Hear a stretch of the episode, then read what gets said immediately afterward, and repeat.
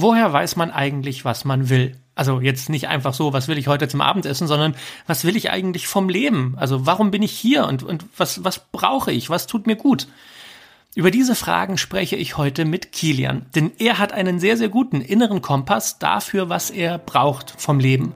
Ich hatte damals vielleicht nicht so, so gute Zeiten in der Schule und dann habe ich damals zu mir gesagt, so mit dreizehn, alles, was ich selber mache, da stehe ich hinter. Und seitdem mhm. versuche ich immer, alles, was ich selber mache, für mich selber zu begründen, egal wie dumm die Begründung ist. Ich bin ein Mensch, ich war so in keinem Sport der Beste, in keinem, was auch immer. Und es für mich immer relativ egal war, was andere Leute von, von, von mir gedacht haben. Da denke ich gerade, und das ist der letzte Film, von dem du jetzt hören willst, dass ich dein Leben damit vergleiche. Aber ich mache es trotzdem. Und zwar Die Eiskönigin von Disney. Okay. Weißt du warum? In uns allen wartet eine Geschichte darauf, endlich entdeckt und erzählt zu werden. Dafür gibt es einen magischen Schlüssel und der heißt Storytelling und die Heldenreise. Das ist ein uralter, universeller Bauplan für Geschichten und wir finden ihn in allen großen Märchen, Mythen und Hollywood-Filmen. Diesen Bauplan können wir auch auf unser Leben anwenden. Plötzlich merken wir, dass wir der Held oder die Heldin in unserer eigenen Geschichte sind. Wir sehen den Weg, der vor uns liegt, die Herausforderungen, die wir überwinden müssen und das Ziel, das wir wirklich erreichen wollen. Die Heldenreise schlummert in jedem von uns und sie erwacht, wenn eine Geschichte uns tief berührt und inspiriert. Dieser Podcast ist für alle, die bereit sind, sich auf ihren Weg zu machen. Mein Name ist Emanuel und das ist die Geschichte deines Lebens.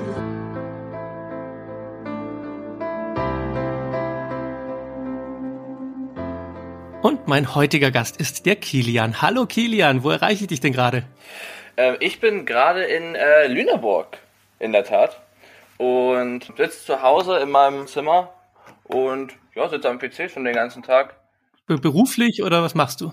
Ähm, ich bin gerade aufgrund der aktuellen Corona-Situation äh, bei mir zu Hause wieder. Ich äh, studiere aber in den Niederlanden, in Leeuwarden, und werde da auch, ich sag mal so, in ein paar Tagen wieder hin, äh, weil jetzt das nächste Semester anfängt. Aber an sich äh, bin ich gerade in Lüneburg, da bin ich aufgewachsen auch. Okay, was studierst du?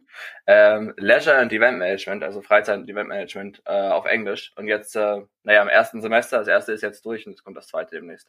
Und äh, wie fühlt es sich jetzt an? Also du lebst wahrscheinlich gerade wieder bei den Eltern, nachdem du schon mal weg warst. Wie, äh, was geht dir da so durch den Kopf und wie ist das Leben damit? Uh, ähm, ich, ich dachte, es wäre schwieriger. Ich war, also ich muss dazu sagen, ich äh, war auch Animateur letztes Jahr und vorletztes Jahr ähm, auf Rügen und äh, habe das ein bisschen schon mal so ein bisschen vorerfahren, äh, wie es ist, ich sag mal, ohne Eltern zu wohnen und so. Und ich glaube, die Erfahrung hat mir auch ganz gut getan. Ich bin immer noch unstrukturiert wie vorher.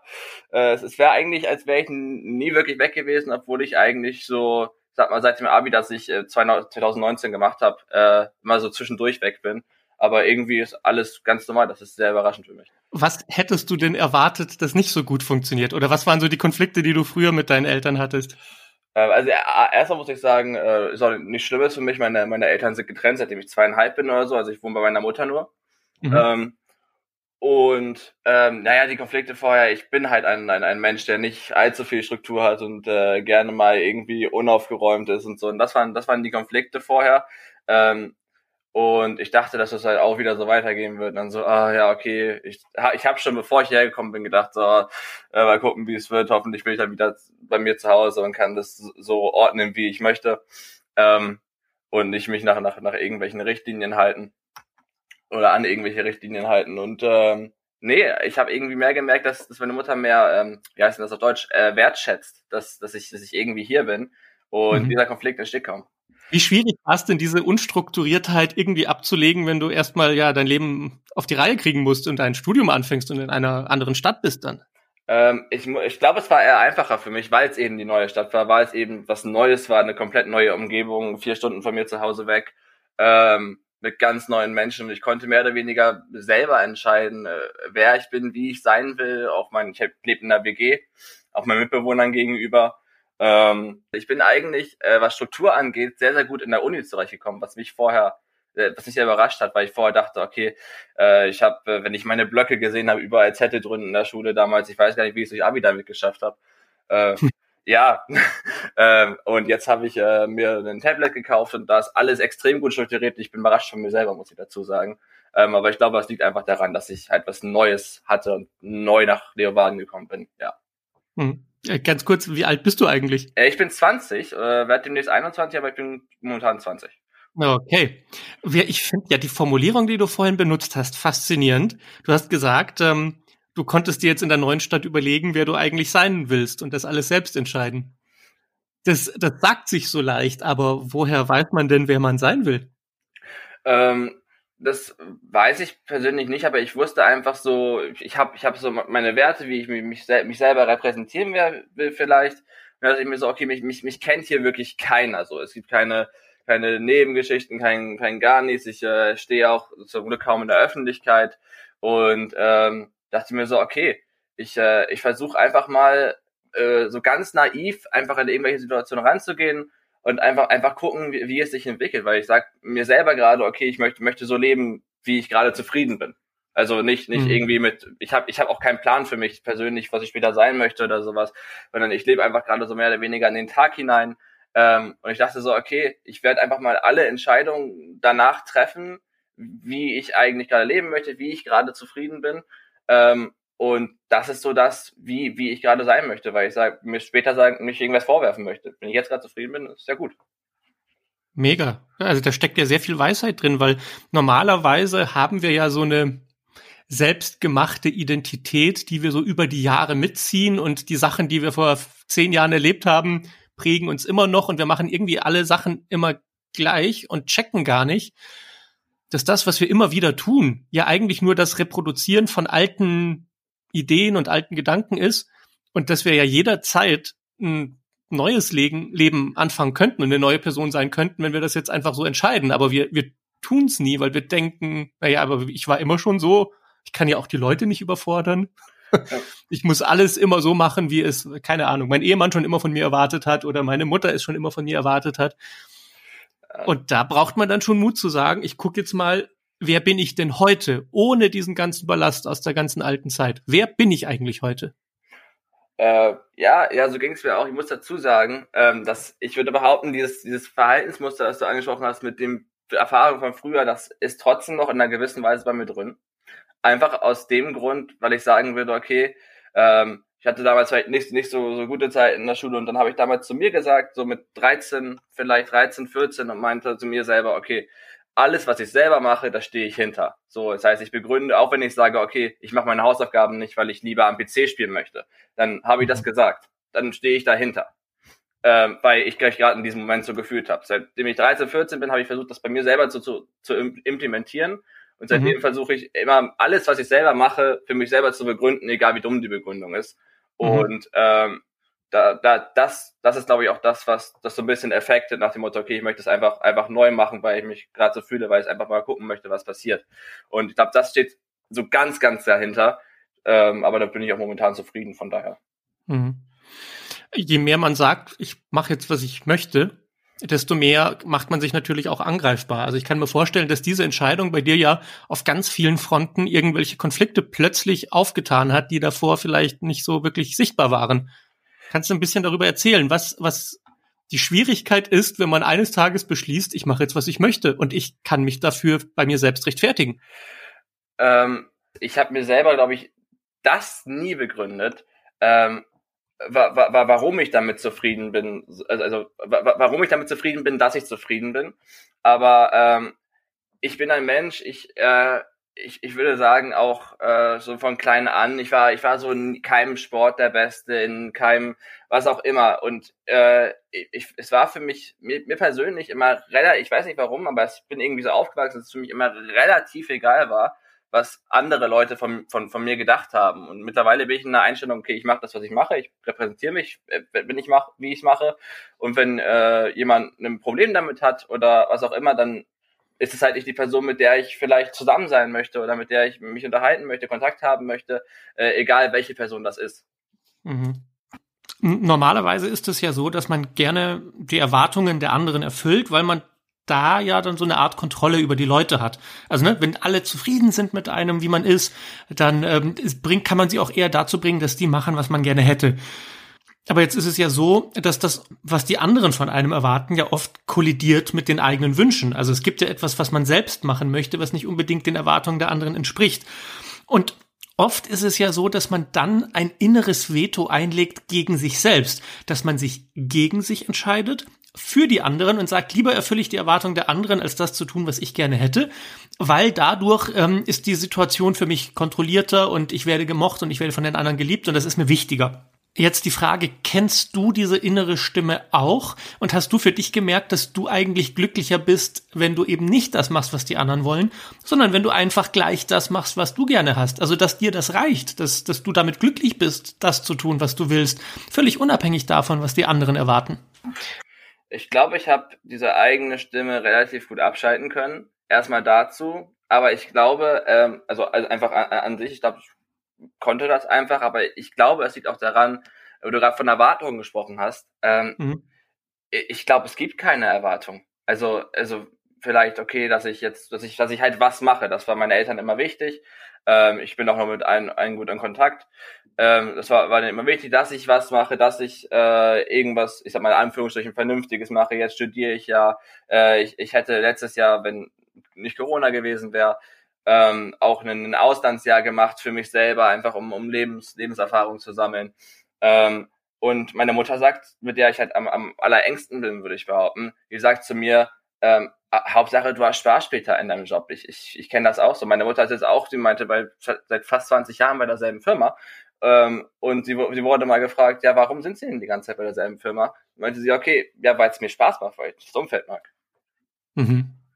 Und ich glaube, da, darauf kommt es auch, ja, kam es auch bei mir raus, dass ich einfach sage, okay, mach das, worauf du Lust hast. Mhm. Grob, glaube ich, gibt es zwei Arten von Menschen. Leute, die Motivation von von außen bekommen, extrinsische Motivation. Das heißt, die fühlen sich gut, weil sie etwas machen, was von ihnen erwartet wird und damit erwarten sie dann auch zurück Liebe und Anerkennung. Und dann gibt es Leute, die intrinsisch motiviert sind, die sagen, ich mache Dinge, weil ich das möchte. Und ich ich finde es erstaunlich, dass oft Menschen, die von außen her motiviert werden, wenn man wenn man die fragt, was willst du eigentlich, dann haben die gar keine gute Antwort darauf. Die sind oft schon so erzogen worden, dass sie sich erst gar nicht fragen, was sie eigentlich wollen, weil die Eltern sagen ja, was gemacht werden muss oder die Lehrer oder das, das Umfeld sagt, was gemacht werden muss und damit ist das Thema der Motivation einfach nach außen verlagert. Jetzt finde ich es besonders mutig und, und, und auch bewundernswert, wenn Leute sagen, ich brauche die Motivation von außen nicht, weil ich weiß ja, was ich machen will. Ich Ich möchte ja Dinge tun. Erzähl mir doch ein bisschen, wo, woher kommt deine Motivation? Wie fühlt es sich an, zu wissen, was man will? Und, und woher wusstest du, dass zum Beispiel jetzt dieses Studium das Richtige für dich ist? Also erstmal, ich, ich, ich glaube nicht, dass ich äh, komplett weiß, was ich will, einfach weil ich keinen kein Plan habe, wie schon gesagt. Also ich weiß, dass ich, dass ich gerade das machen will, womit ich momentan zufrieden bin, für den jetzigen Zeitpunkt. Und ähm, ich, ich mache mir aber sehr, sehr selten und ich weiß noch nicht warum, aber sehr, sehr ungern Gedanken über die Zukunft. Weil ich einfach mit dem, mit dem jetzigen Zeitpunkt, ich finde, das ist immer so das, das Wichtigste. Ähm, wozu ich aber gesagt habe, dass das Studium für mich das Richtige ist, vielleicht ähm, ist, ich bin äh, Musikproduzent in, in, in Richtung Rap, habe auch schon ein, ein, zwei kleine Erfolge gehabt ähm, und bin, glaube ich, mit, seitdem ich dreizehn bin, bin ich da wieder aufgewachsen. Ähm, und irgendwann habe ich zu mir gesagt, okay, ich habe eine äh, Leidenschaft für Volkswirtschaft, wollte das machen, bin dann zur Animation nach Rügen und irgendwann kam dann mein, mein Vorstand, sage ich mal, mehr oder weniger zu mir äh, und meinte, ey, er hat mir drei Zettel auf den Tisch gelegt und hat gesagt, okay, das sind deine drei Optionen, die weiß ich, die du gerade in deinem Leben hast, du bist hier öfter im Büro und äh, du wirst hier einfach hingehen und irgendwann Zettel wegschmeißen. Und dann hast du irgendwann, weil ich wusste zu dem Zeitpunkt nicht, was ich später machen will oder was ich in zwei Monaten mache. Ob ich jetzt studiere, ob ich vielleicht doch ein freies Jahr machen will, ob ich äh, woanders hingehe oder einen anderen Job habe. Und das waren dann so diese Optionen. Und irgendwann ist es dann so geblieben, okay, was was will ich eigentlich? Und äh, dann habe ich Volkswirtschaft doch nicht studiert und äh, habe da sogar weitergearbeitet, bin weiter da geblieben, weil es mir zu dem Moment einfach äh, Spaß gemacht hat. Und ähm, dann bin ich auch irgendwann später, auch äh, Anfang zwanzig zwanzig, auch schon auf ein, ein, zwei Konzerten gewesen, auch Backstage wieder. Und äh, da hat mir so gesagt, einfach, wie, wie cool wäre das eigentlich, wenn du sowas selber veranstalten könntest, wenn du so Leute booken könntest. Und dementsprechend bin ich da auf meinen, meinen Studiengang gekommen. Und der wurde mir auch auf Rügen gezeigt. Also das hat mir, das hat mir schon sehr viel sehr viel in meinem Leben gebracht oder sehr viele Lebensentscheidungen getroffen, dass ich nach Rügen gegangen bin damals. Das ist so krass. Ich finde das so inspirierend, dass du checkst, dass Motivation und die Frage, was will ich eigentlich machen, deshalb nicht kompatibel ist mit großen Plänen für die Zukunft, weil Pläne für die Zukunft sind nichts anderes als Gedanken, die man sich macht. Und irgendwelche großen Ideen, die man so vor sich herträgt. Aber, aber die Frage, was will ich eigentlich, ist ja kein Gedanke, sondern es ist ein Gefühl. Und das kann nur im Jetzt stattfinden. Und deshalb bleibt ja gar nichts anderes übrig, als zu sagen, ich plane nicht für in zehn Jahren, weil ich weiß ja nur jetzt, was mir jetzt gut tut. Und aus dem, was ich tue, versuche ich dann herauszufinden, wie ich die nächsten Schritte setze. Aber, aber wirklich nur die nächsten ein, zwei Schritte, nicht die nächsten fünfzehn. Und das Leben zeigt dir, dass es doch genauso funktioniert. Du landest auf Rügen, du machst Musik, plötzlich merkst du, ah, da könnte was dahinter sein, und dann gehst du einfach diesen Weg, aber nicht, weil du weißt, wo du hin willst, sondern weil du weißt, dass du auf dem richtigen Weg bist. Ja, so, so, könnte, so könnte man das sagen, ja. Ja. Erzähl mal kurz diese, diese Musik, die du machst. Ähm, produzierst du nur die Sounds oder schreibst du auch selbst Texte? Ich sage immer so, ich mache alles außer, also erstmal, ich muss dazu sagen, es ist sehr, sehr viel Rap dabei. Und ich muss sagen, ich sage, ich mache alles außer selber selber zu rappen. Ich habe angefangen mit äh, Elektro-Dubstep, damals, als ich meinen allerersten P C bekommen, glaube ich mit elf, habe ich angefangen Musik zu machen, weil ich immer schon musikalisch war, habe früher auch Gitarre gespielt. Ähm, und irgendwann ähm, ja, ging es dann so weiter. Ich bin irgendwann, in, klingt jetzt ein bisschen blöd, in Battle Rap eingestiegen. Ähm, und dann fing ich irgendwann an mit Produzieren und dann ging es weiter im Mixing und Mastering und dann habe ich irgendwann mal mit mehreren Leuten mich kennengelernt, dann haben äh, haben wir auch Texte geschrieben, wurde mir beigebracht, wie man Texte schreibt, äh, und mittlerweile mache ich alles so, mittlerweile wirklich außer selber zu rappen. Warum? Weil du, also hast du das Gefühl, du kannst es nicht, oder willst du eigentlich einfach nicht auf der Bühne stehen, weil das nicht deine Leidenschaft ist? Ähm, ich habe das Gefühl, ich kann es nicht und ich will es mir bestimmt schon seit zwei, drei Jahren, ich versuche es auch immer wieder zwischendurch äh, selber beibringen. Ähm, weil ich selber, wenn ich in einem Studio bin oder so, ich weiß nicht, ob das jetzt, die, ich glaube, ich hab, ich bin immer der, ich glaube, der Lauteste, was sowas angeht, wenn ich sage, okay, äh, du musst das und das und das. Ich bin sehr ein sehr detailorientierter Mensch, was was sowas angeht zumindest. Mhm. Ähm, und ich ich ich bin, glaube ich, der, der Lauteste und der Größte, der immer sagt, ja, das und das muss noch und das und das. Und dann denke ich mir so, du kannst doch nicht sagen, was die jetzt zu rappen haben, ohne selber rappen zu können. Ähm, aber irgendwie geht's, geht's, geht's klar, und so richtig die, die Motivation, jetzt wirklich rappen zu können und wirklich das selber zu machen, ist einfach nicht da, weil ich einfach den Rest um mich drum habe und damit zufrieden bin momentan. Mhm. Kennst du das Gefühl von schlaflosen Nächten? Kaum. Eigentlich nicht. Also ich, ich habe ich hab eigentlich immer einen sehr guten Schlaf. Ich, ich kenne das mal, wenn ich irgendwie ein bisschen aufgeregter bin oder weiß, okay, morgen, morgen ist was. Dann ist es aber, sind es aber auch meist, ist es auch meistens sehr positive Aufgeregtheit, wo ich dann manchmal nicht schlafen kann. Ähm, aber das, das wird dann auch dadurch, dass ich gerade so aufgeregt bin auf den Tag, kompensiert meine Schlaflosigkeit, weil ich einfach extrem motiviert bin. Also ich, nee, kenne ich nicht.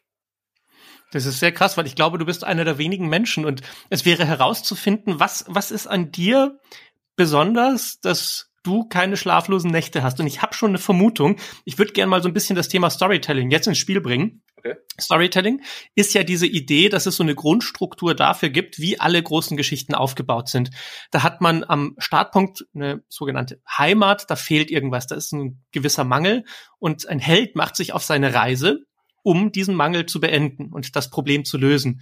Und dafür tritt er über eine Schwelle, und oft hat er auch sogar einen Mentor dabei, der ihm gute Tipps gibt, wie man die Gegner, die dann auf einen warten, irgendwie überwinden kann. Weil wenn der größte Gegner am kritischsten Punkt, dem Showdown, überwunden ist, dann hat man dieses Ziel erreicht, das man gesucht hat, und damit kann man den Mangel in der Heimat wieder lösen und man kommt zurück und alles ist wieder gut und es gibt so eine Art Happy End. Und was ich so interessant finde bei dir, also weil normalerweise der Gegner ist ja das, was so in der Kategorie schlaflose Nächte passiert. Was, was sind die Sachen, für die man, ja, gegen die man kämpfen muss? Und dass du das nicht hast, zeigt, dass du eine sehr interessante Heldenreise so in deinem eigenen Leben hast. Und da denke ich gerade, und das ist der letzte Film, von dem du jetzt hören willst, dass ich dein Leben damit vergleiche. Aber ich mache es trotzdem. Und zwar Die Eiskönigin von Disney. Okay. Weißt du warum? Nein. Hast du ihn gesehen? Äh, ja. So. Und das ist, das ist genau dieses Mädel, das genau weiß, dass es unglaubliche Kräfte hat und dass es nicht darum geht, diese eigenen Kräfte zu unterdrücken, sondern dass es darum geht, diese eigenen Kräfte auszuleben. Ah. Und diese magische Schwelle, die die Elsa, die ja Eiszauber kann, überschritten hat im ersten Teil, war ja dieses, dass sie das Königreich verlassen hat und gesagt hat, wenn ihr wollt, dass ich nicht zaubern darf und wenn ihr nicht wollt, dass ich das mache, was ich will, dann hau ich hier einfach ab. Let it go, let it go. Dann ja. lass ich jetzt los und gehe so auf meinen eigenen Weg. Und was sie letztendlich herausgefunden hat, ist, dass, dass das, was sie zurückgehalten hat, ja immer nur ihr eigener Kopf war, der gesagt hat, sei normal und passt dich an bei den anderen. Und wenn sie einmal gemerkt hat, let it go, ich mache jetzt mein Ding, ab dem Zeitpunkt hat sie die Geschichte im Griff und sie ist der Held in der Geschichte und sie weiß genau, was sie machen will. Und das fühlt sich bei dir total genauso an. Du hast irgendwann gesagt, pass mal auf, ich mache jetzt mein Ding so, wie ich will und ich weiß, dass es Konflikte geben wird und ich weiß, dass Leute kommen und sagen, mach die Sachen mal anders, aber dann sind die halt einfach nicht in meinem Leben. Und die meisten Menschen, die haben so so einen internen Gegner in ihrem eigenen Kopf, der sagt, nee, bleib klein, mach mal jetzt nicht, was du willst, tu mal, was von dir erwartet wird. Und mit diesem Gegner kämpfen Leute oft über Jahre. Und dass du es echt geschafft hast, so früh, ich meine, du bist zwanzig, ey, dass du so früh gecheckt hast, so diesen eigenen Gegner in meinem eigenen Kopf, den brauche ich nicht. Ich krieg's auch so hin. Das finde ich so bewundernswert. Ja. Weißt du, wer dein Mentor in der Geschichte war? Wer war der Mensch, der dich dazu inspiriert hat, zu sagen, ey, mach die Sachen so, wie du willst? Ich glaube, das ist von Zeit zu Zeit ein anderer gewesen. Ich glaube nicht, dass es so einen kom- kom- komplett festen gibt, aber ich glaube, hm. auch, auch, auch wenn ich das nie so gesehen habe, ich denke gerade, glaube ich, zum ersten Mal so richtig drüber nach. Ich glaube halt in in der Hinsicht auf jeden Fall meine Mutter, weil die auch zumindest was was das angeht eine ähnliche Einstellung hat. Und ich glaube auch, wenn ich wenn ich eher weniger Kontakt zu ihm habe, gra- gerade wegen dieser Zettelgeschichte, auch wirklich mein äh, damaliger Vorgesetzter. Mhm. Ähm, ich, ich, ich, Stimmt, ich glaub, genau den hast du erwähnt. Das war dieser Mentor ja. in der Geschichte, der irgendwo so eine kleine Weiche gestellt hat und dann konntest du loslegen. Ja. Ich glaube, ich glaube, das hat mir äh, auch extrem, extrem viel gebracht. Und ich glaube, da, ich, ich merke jetzt auch, warum das, was du so erzählst, so inspirierend ist, weil, weil du gerade in der Phase bist, du, du hast sozusagen Teil eins von der Eiskönigin abgeschlossen, du hast dich selbst gefunden und du machst dein Ding. Und du bist gerade mitten in Teil zwei. Ähm, Im zweiten Teil von der Eiskönigin geht es ja darum, dass, dass Elsa selbst nicht nur sozusagen für sich das Problem gelöst hat, sondern jetzt hilft sie dem ganzen Königreich und auch diesen, diesen anderen Menschen, die da im Wald leben, dass auch die sich befreien können. Und genau das machst du ja, indem du dein Leben gerade so lebst, wie du lebst. Und dass du auch in diesem Podcast bist, zeigt das. Du bist dafür da, andere zu inspirieren, zu sagen, ey, vertrau dir mal und, und lass mal, lass mal, ne, lass diese Dämme brechen in dir, die du hast und lass mal raus, was du bist und tu mal, was du möchtest, weil du wirst feststellen, das ist viel weniger schlimm, als du dir ausmalst.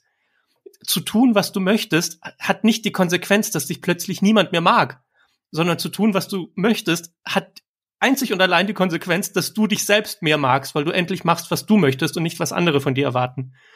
Und diese, diese große Befreiung irgendwie, die schwimmt, schwingt so mit bei dir. Wenn man sich mit dir unterhält, dann denkt man, ey, weißt du was, der Typ, der hat's drauf, ich will es auch so machen.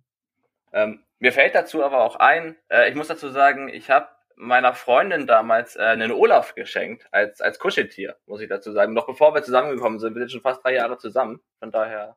Ach komm, also für alle, die die Eiskönigin nicht gesehen haben, es gibt diesen kleinen Schneemann Olaf, der beste Freund von Elsa, der Eiskönigin, und den hast du ihr als Kuscheltier geschenkt. Ey, Olaf ist ja auch so ein bisschen der Mentor von von Elsa. Der der ist ja dieser wunderbar herzensgute Naivling, der einfach sagt, das, das Leben ist, wie es ist und äh, ich, irgendwann werde ich groß und dann ist alles toll und alles ist super. Und und diese diese Leichtigkeit und diese Ehrlichkeit von Olaf ist ja so charmant an ihm. Das macht ihn zu einem so guten Mentor für Elsa. Und dass ausgerechnet du dann, ne, auch mit dieser mit dieser Leichtigkeit in deinem Leben so einen Olaf ver- verschenkst, da hast du, glaube ich, intuitiv auch gespürt, so was deine Rolle im Leben ist, nämlich den Menschen diese Leichtigkeit zu schenken und dieses dieses Olaf-Sein in einem selbst so ein bisschen zu wecken.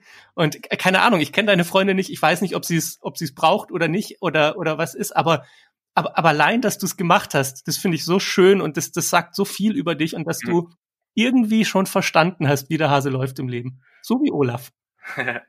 Also bist du auf einem guten Weg und ich kann mir vorstellen, dass mit diesen ganzen Sachen, die du anfasst, so, ne, sowohl die Musik als auch die, die anderen Themen, die bei dir so laufen, die führen alle zu dem gleichen Ziel, nämlich andere Menschen zu inspirieren, zu, zu machen, was sie möchten. Und da wünsche ich dir sehr viel Glück auf deiner Reise, was ja. das betrifft. Dankeschön. Cool. Kilian, äh, ich, ne, ich freue mich sehr, wenn wir vielleicht irgendwann mal Teil zwei haben und du weitererzählst, wie es bei dir läuft und wenn wir irgendwann Tracks von dir hören und äh, noch weiter von dir inspiriert werden. Aber es hat unglaublich viel Spaß gemacht, mit dir zu sprechen. Bis dann. Dankeschön. Ich habe mich gefreut. Ciao. Ciao. Wenn auch du mal Gast in diesem Podcast sein willst oder ein ganz persönliches und privates Coaching bei mir buchen möchtest, dann findest du alle Infos auf meiner Website und in der Beschreibung des Podcasts. Die Geschichte deines Lebens wird von mir produziert und soll möglichst viele Menschen erreichen und inspirieren. Dafür brauche ich jetzt deine Unterstützung. Und es gibt zwei Möglichkeiten.